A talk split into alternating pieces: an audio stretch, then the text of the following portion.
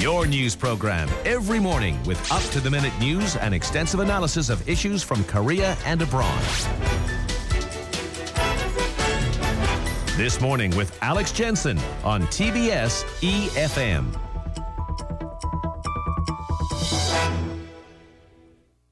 Now, a recent landmark move has contained within it great controversy as Israel approved an official separate area for mixed gender praying at its historic mm-hmm. Western Wall. Now, to get a better insight into why this has proved to be so controversial, we can bring in Linda Avitan, Executive Board Member of Women of the Wall. Good morning to you from Seoul. Good morning. Your group's been at the forefront of these protests. Can you just set the scene with a brief history of this struggle and how significant this decision has been? Okay, sure. Um, we've been praying as a women's prayer group once a month at the Western Wall in the women's section for the past 27 years. Certain of our customs that many men and women who are Orthodox, very religious, they do not agree with our customs. And they do not want us to pray out loud. They don't want us to do some of the customs that men do that we have adopted, like wearing the prayer shawl, as we call it, talit, reading from the Torah. And they tried very strenuously to re- prevent us from doing this, even after a judge ruled that we may do so. Right. So the fact that the government said that we can do so, although in a different area, is a big breakthrough because it means that they recognize rights other than the religious Jews. It means there's more than one way to be religious in Israel now. I thought uh, there's a couple of uh, contrasting headlines when this news was uh, announced. Uh, if I could just get your thoughts on on the interpretations of this decision. Okay. Um, in the Guardian of the UK, it says historic deal allows men and women to pray together at Western Wall, but the New York Times went with uh, Israel approves prayer space at Western Wall for non-Orthodox Jews. Um, I mean, Mm-hmm. obviously, there's a slightly different tone in both of those headlines. Wh- What would your Um, I don't think interpretation they of that be? conflict. It's just a different way of saying saying the same message. It means the Orthodox don't mix men and women in the same prayer area, whereas other denominations such as conservative and reform do mix. They're both basically saying that these prayers can be held in the new section that will be developed in the southern part of the Western Wall. But but are they And I'd like equally to, significant? um, the two the two issues, me? the the gender issue and the non-orthodox issue, are they equally significant? They're equally significant, absolutely. And I would like to stress that our, our group is a women's group, and we are a mixed denomination, meaning that we have Orthodox, conservative, Reformed, secular women in our group, and we're not seeking mixed gender prayer, but our struggle has enabled those who do wish to pray mixed genders to do so. We've gotten way more than we ever set out to do because we paved the way for other groups to also pray in their own customs. I know there's been great opposition from the Orthodox community. We'll come on to that in a moment. But what's the general response been like? People are so supportive, and they're they're just unbelievably like supportive and happy, and they can't believe that we we won this struggle. I mean, the Orthodox is a very strong power in Israel, both politically and religiously, and it's actually unbelievable. This grassroots group that grew up 27 years ago won. We won the struggle.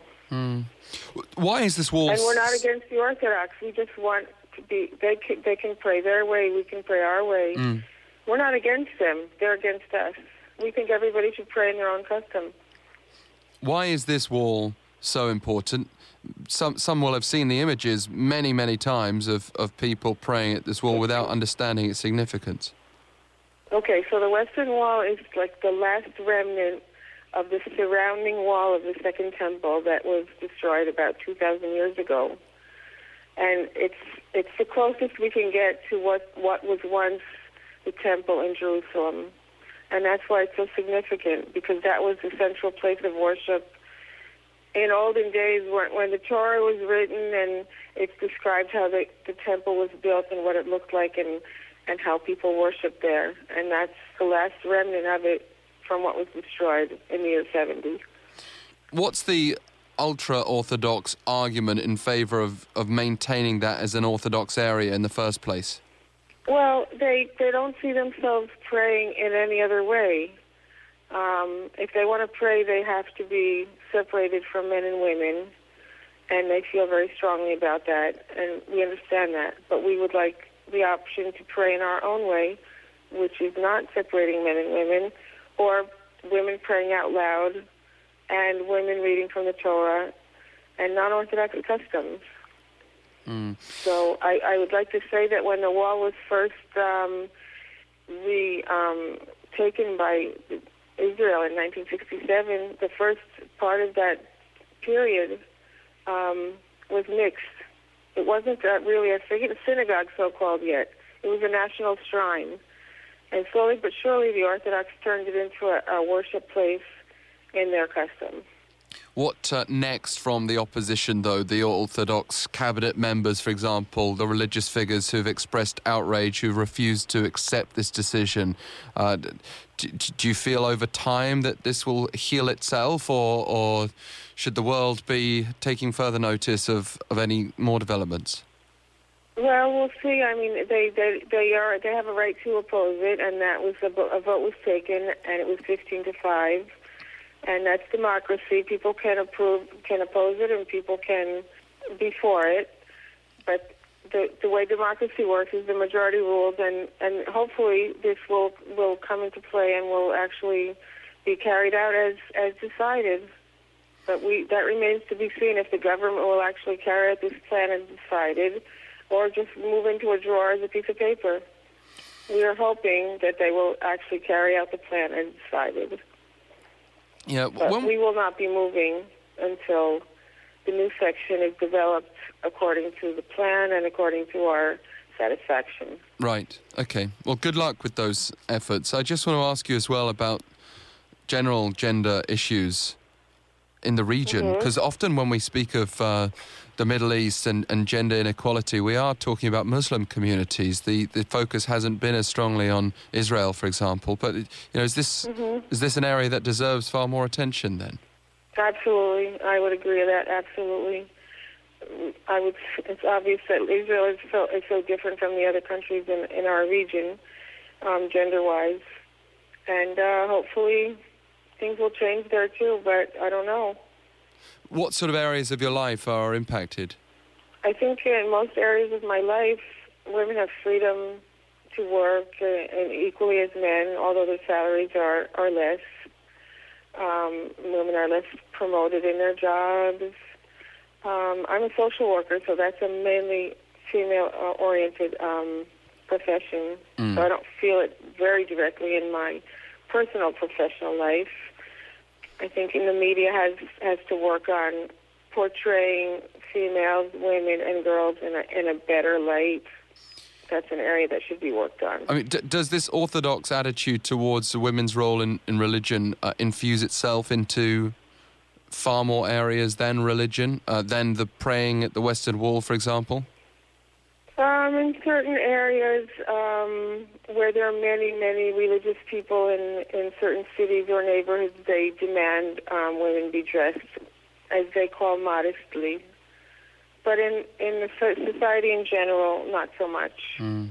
Women are pretty free here. I asked what next from the uh, Orthodox perspective. Are, are you going to continue to fight to uh, have the entire Western Wall a mixed gender zone? No way. Pluralism means that they have their rights, we have our rights, and we can live together. We don't we don't want to impose our way on them, as we don't want them to impose their way on us. That's not our agenda at all. Mm. Okay, I mean, because it seems on the surface that any segregation looks bad, if you like, uh, in broad terms. But obviously, an understanding of uh, the recent histories you've provided us makes this look like a, a, satisfactory compromise. Linda Avitan, thank you very much for joining us. Okay, thank you for for looking into us, and we hope to speak to you again. Yeah, that would be nice, Linda Avitan. I would just like to comment that we don't call it a compromise; we see it as win-win. We're very excited about this new plan.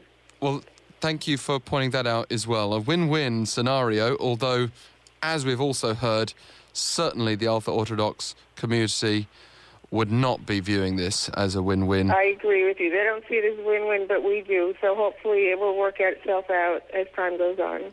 Linda Avitan, Women of the Wall. You can send your questions and comments to EFM this morning at gmail.com.